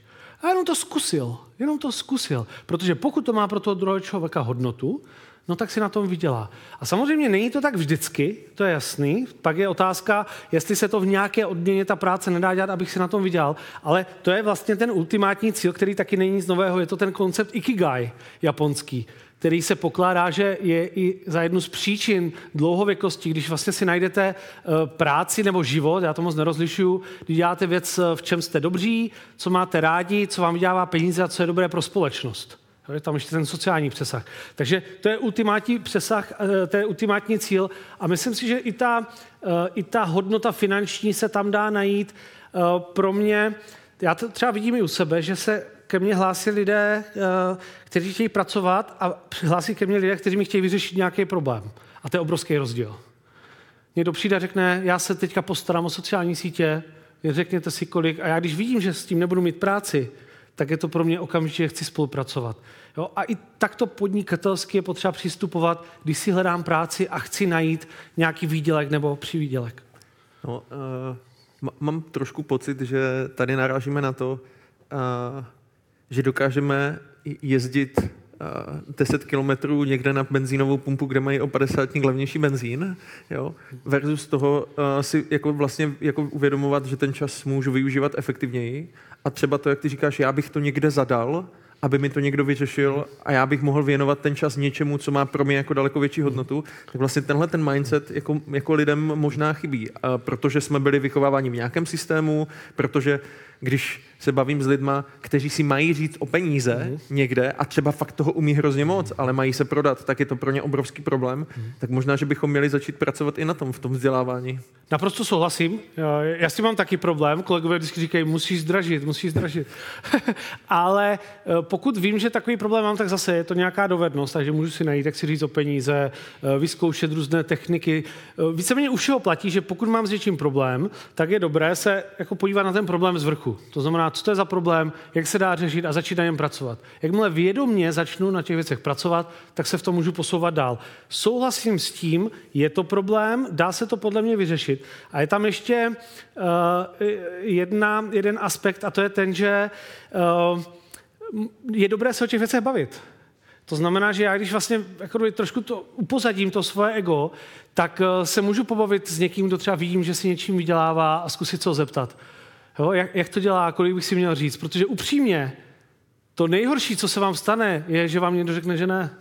že se s váma o tom nechce bavit, jo? což není zase tak hrozný. Takže nejsme v tom sami a možná i to nám trošku chybí, že tak, jak se říká, že lidé ve státech chodí se vším za, svému, za svým terapeutem, tak možná my bychom se měli víc otevírat, bavit o těch věcech, který, který řešíme v práci. No a mám pocit, že i vlastně ta eh, jako filozofie toho, že když zvednu ruku a ptám se, takže to je jako slabost, mm-hmm. jo? Tak, tak tohle to přetočit, protože většinou, když chodíme na přednášky a řekneme, hele, tak teďka je čas na dotazy, anebo na workshopech, teďka se můžete ptát, tak většinou Češi a Slováci, zdravíme, tak, eh, tak, jsou, tak jsou potichu, jo? Že, že moc lidí se neptá. No? A moje koučka mě učila pracovat s tichem. Když dám nějaký online workshop, tak se, se, jsem se si zeptal. A když bylo pár vteřin ticho, tak jsem pokračoval. Jo? Teďka si to užívám, že nic neříkám. Tam už začne být za chvilku dusno a začnou se lidi ptát. Ale, a ne, má, máš pravdu. A jeden, já si pamatuju, když jsem dělal workshop v jedné firmě, kde byl CEO, tak on tam vždycky, on se pořád hlásil a on vždycky říkal, dotaz prostěáčka. Mně se to strašně líbilo. Takový to, že vlastně si řekl, možná to bude znít jako blbost, jo? a tím to trošičku vyargumentoval ještě předtím, takže možná si najdete tu svoji větu, pokud se stydíte a to je ta odvaha, to je ta odvaha, ne, odvaha ne, to je překonávání těch drobných výzev, které má za mě obrovský, to je vlastně jak sval, že když já začnu tady ty drobné výzvy, bojím se zeptat, zeptám se, bojím se jako oslovit, oslovím, tak to trénu a najednou ty věci nejsou problém. A mě, eh, a mimochodem já o tom píšu, tady o té drobné odvaze v té nové knize, protože mě to vždycky otevřelo spoustu zajímavých dveří. Pamatuju si, že jsem, eh, když jsem začal, když jsem začal stavět DigiSkills, tedy Know-how Club, tak jsem napsal Setu Godinovi, což je jeden z nejznámějších světových blogerů, jestli bych nemohl překládat jeho posty. On má prostě desítky milionů čtenářů a za deset minut jsem měl odpověď, můžeš přeložit šest blogů za rok, have fun. Jo? Nebo když jsem poprvé využil AliExpress, nějaké služby a teď se mi nelíbil ten proces, tak já jsem jim navrhnul a poslal jsem do Číny, jestli nechtějí udělat workshop a, vyladit proces a asi za čtyři týdny jsem už seděl v letadle směrem do Xiamenu. To bylo na začátku mého podnikání. A to je taky ta vlastnost, kterou nemáme. To je to, co uh, říká můj oblíbený uh, podnikatel Richard Branson. Prostě řekněte jo a to se vždycky naučíte. Jo? S tím, jak máme k dispozici nástroje, technologie, tak ta učící křivka může být extrémně rychlá a tady trošku apeluju na, na ženy, protože mám pocit a do, do, dokazují to o průzkumy, že vlastně se často potřebují mít jako až tu jistotu a teprve potom říkají to ano, když to my muži občas jako střelíme, že jo, a učíme se to po cestě. Takže nebojte se, nikdo všechno zvládnete, všechno umíte, anebo se to naučíte po cestě. A když ne, no tak zkusíte něco jiného. Jo? Ono vlastně, vlastně my se nemáme čeho bát. Jo? Máme obavy, ale jsou úplně zbytečný. Uh, já vlastně, je tady otázka od Alana, jestli píšeš eh, svoji knížku ty nebo, nebo ChatGPT. To už bych měl ráno napsanou. Uh, ChatGPT nepíše, protože by se pořád opakoval. Tam by se pořád opakovaly ty stejné informace. Ale používám, používám uh, hodně. Třeba já používám Perplexity AI, což je něco jako uh, Google, ale na rozdíl od ChatGPT, on vám dá odpověď, ale odzdrojuje jej. Takže řeknu, je nějaká studie o důležitosti bavit se, jako have fun at work, a on napíše odstavec a rovnou tam dá zdroje, takže se můžete podívat a najít, najít zajímavé zdroje. Někdy tam dávám, někdy ho používám na, eh, když, když, se, když nemůžu přijít na to, jak formulovat odstavec, tak řeknu, zkus mi ho přepsat ve stylu toho, toho, zkrátit, prodloužit, ale pak to vždycky přepíšu, to znamená nekopíruju to. Stejně tak eh, poznámky pod čarou, a stejně tak další věci. A bude, bude tam i na konci knihy bude kapitola, jak jsem použil umělou inteligenci k psaní této knihy. Uh, Chat GPT má aktuální data do 2021. Uh, co očekává, že bude aktualizováno do, do současnosti? Kdy to bude a jak to bude? No, otázka, jestli to bude, eh, mimochodem uh, OpenAI koupila doménu AI.com, a, takže očekávám, že možná to bude s, s, s příchodem té nové generace, ale tím, že už i Microsoft a Google vlastně začínají teď do toho závodu naskočili, sice ty jejich produkty nejsou zatím úplně dokonalý, někdy je to hodně, hodně vtipný, tak očekávám, že za pár týdnů nebo měsíců uh, už budou součástí běžných vyhledávačů. Jinak můžete si vyzkoušet u.com, kde mají přímo UChat. On není dokonalý v tom textu jako chat GPT, ale zase odzdrojuje to a dokáže že vám pomoci s aktuálními informacemi. Uh-huh. Uh, já se, tady je otázka ohledně seminárních prací. Uh, ještě jednou, teda, uh, zřejmě se na nás dívá spousta studentů. Uh, a tady je ta otázka, má ale v současnosti psaní seminárek ještě nějaký smysl? Ty jsi o tom psaní mluvil, a, a, ale jako nemělo by se úplně vlastně redesignovat celé tady tohleto, jako mm-hmm. celá tahle věc? Určitě měla a zase je to říci si, proč chceme, aby se seminárky psaly. Pokud je to, chceme, aby student měl schopnost vzít jakýkoliv problém, získat dostupné informace, eh, kriticky eh, ten problém rozebrat a dojít k nějaké konkluzi, k nějakému rozhodnutí, OK, pojďme to dělat, ale v tom případě se od nich bavme. Nedějeme to jenom tak, že někdo něco napíše, odevzdá a dostane jedničku nebo dvojku, protože tam mu nedá žádnou zpětnou vazbu. Pokud je to jenom proto, aby se psalo, tak to nedělejme. Takže opravdu řekněme si, proč to děláme. Stejně tak bych to možná trošku ozvláštnil, protože když vidím některá témata, která se ve školách učí o některých dílech literatury, tak to je jasný, že to studenty nebaví, versus to, že bych dal novou literaturu a dal bych třeba Uh, jaký má dopad uh, třeba učení Harryho Pottera na moderní fyziku, já nevím, příklad. Jo? A něco, co ty studenty bude bavit, kde zase budou mít i trošku větší zájem tu, tu danou věc dělat a je potřeba ptát se na ten smysl, proč to děláme. A poslední věc, kterou bych doporučoval, je uh, pořád to, jestli ten výsledek z umělé inteligence vy budete publikovat, to je vaše odpovědnost. To znamená, pořád bude, no, bude ještě důležitější, kritické myšlení, tak jako na Google. Vy, když si něco najdete na Google, to je taky na vás, abyste zjistili, abyste vyhodnotili, jestli ten výsledek je relevantní nebo ne. A stejně je to umělé inteligence. Takže já si myslím, že možná místo psaní seminárek bychom měli do všech škol zavést povinně akademické debatování, a další eh, předměty, které právě slouží k tomu, abychom byli schopni kriticky myšlet a jakýkoliv problém rozebrali z obou stran a propojovali ty naše bubliny, což je často téma Brain and Breakfast.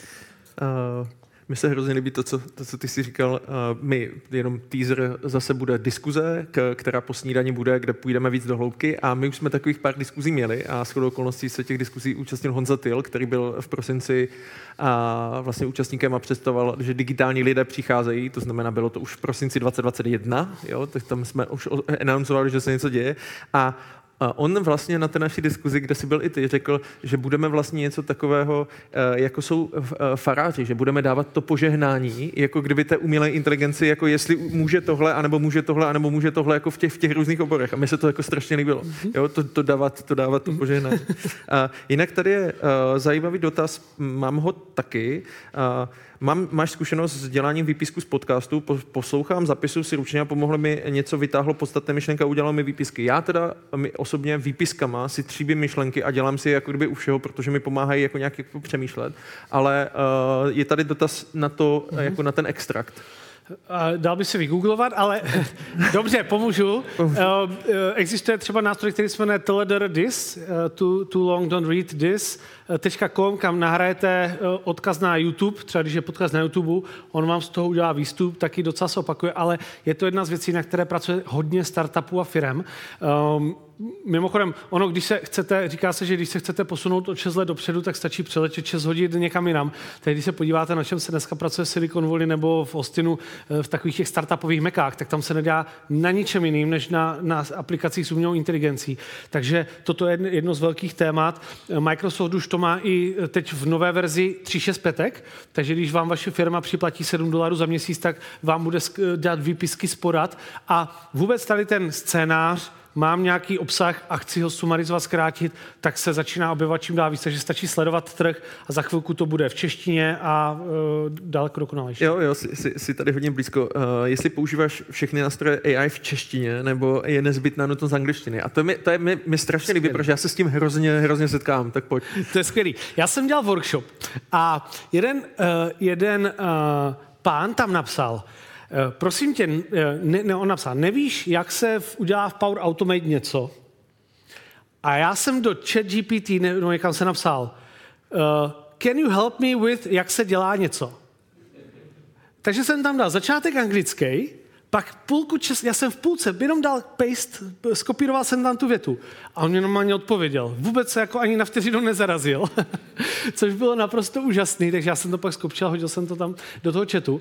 A uh, zkouším to. Samozřejmě čeština není úplně dokonalá, uh, angličtina je. Hodně používám kombinaci, já si platím DeepL, protože deep, deepl.com za mě nejlepší překladač a když si ho platíte, tak si tam můžete dát i, i svá slova, takže já tam mám už svůj slovníček, co používám mm-hmm. a někdy to používám tak, že vytvořím něco, hodím to do DeepL a pak to teprve hodím zpátky a je to taková ještě práce, kdy Vezme si, že pořád jsou to takové jako uh, kručky tříměsíčního dítěte, jo, chat GPT, takže někdy si říkáme, že to je nedokonalý, ale má tři měsíce. Takže uh, myslím si, že se to naučí, ale zatím je potřeba zkoušet jazyky a hrát si s tím trošku. Uh, já bych si s tebou o tom byl schopen povídat dlouho, ale a, myslím si, že nazral čas a, a tak bych ti chtěl poděkovat za tvoji přednášku a za to, jak jsme si hezky o tom popovídali. Děkuji i vám, Filipe. Díky moc. Díky za pozvání. Uh. Já bych vás poprosil, kdybyste nám uh, si zase vzali ty uh, kouzelné přístroje uh, mobilní a zkusili nám zahlasovat, jak se vám to dneska uh, líbilo. Uh, můžete buď to hlasovat pod přenosem, anebo na té, v té aplikaci, zase když zadáte hashtag Brain, už je to tam přepnuté. Uh, no a uh, zkusím jít rychle dál. To, co Uh, bychom s Filipem asi hodně rádi, když jsme tu snídaní připravili, tak jsme se o tom i bavili. Uh, zkuste udělat aspoň nějakou jednu akci, a, a něco konkrétního prosím změňte. Tohle to by byla jako, jako výzva pro vás. A, zkuste to ne, ne, neoddalovat, zkuste to udělat třeba dneska nebo zítra. Opravdu si myslím, že to pomůže, ať už to, že se někoho zeptáte, nebo se podíváte na chat GPT z těch 50%, které se nepodíval a tak dále, a tak dále. Byl bych hrozně rád, aby jsme dodrželi tu tradici a o té snídani a hlavně o tom obsahu jste si právě popovídali s někým, kdo je kolem vás. Ať už jsou to vaše týmy, nebo je to někdo v rodině. Prostě zkuste si o těch věcech popovídat, eh, co vás překvapilo a, a, a tak, tak dál. Jak jsem řekl, my to kolečko a, eh, budeme mít 24 února, to znamená, to je za, za, vlastně za, za týden, v pátek, v 8 ráno se sejdeme, krom uh, Filipa přijal pozna, pozvání uh, Pepa Holí z kanáků v síti, to znamená, budeme se bavit o kritické myšlení, o tom, jako, jak, jak to bude vlastně, jako kdyby dál Honza Tyl, Jan Košturak, Evane Časová s AI dětem a uh, Tomáš Mikolov a další, prostě chceme pozvat jako řadu lidí, kteří, myslím si, k tomu tématu mají co říct. Takže pokud uh, budete chtít s námi diskutovat a strávit hezkou hodinku a půl, tak 24.2. od 8, od 8 ráno. A myslím si, že to bude plodná diskuze. A Red Button stojí nejenom za uh, Brain and Breakfast, ale těch projektů je celá řada. Uh, jedním z nich je knížka měsíce, takže tady je knížka měsíce března, 10 myšlenek o čase. O, o čase jsme si taky dneska povídali, takže, uh, takže to může být uh, hezky navazující. Sledujte nás dále na Red Button Edu, ať už uh, to vysílání, anebo uh, věci, které se dějí v expertních komunitách, uh, což je velmi efektivní nástroj o tom, jak sdílet a posouvat se dál. Párkrát vám tam probliklo QR kód, takže pokud byste chtěli být s náma v kontaktu, určitě odebírejte newsletter. A to nejdůležitější, 23.3. Eliška Podzimková a její ilustrovaný svět. To bude další snídaně, můžete se těšit na Elišku, ilustrátorku, umělkyni. Bude to zase trošku z jiného soudku. Myslím si, že trošku zpomalíme, ale velice hezký a dojemný příběh, protkaný vším možným. Takže se můžete těšit 23.3. od 8.30 na viděnou. Já ti ještě jednou děkuju, děkuju vám, děkuju, že se na nás díváte. Mějte se hezky, nashledanou a ahoj. Díky. Super.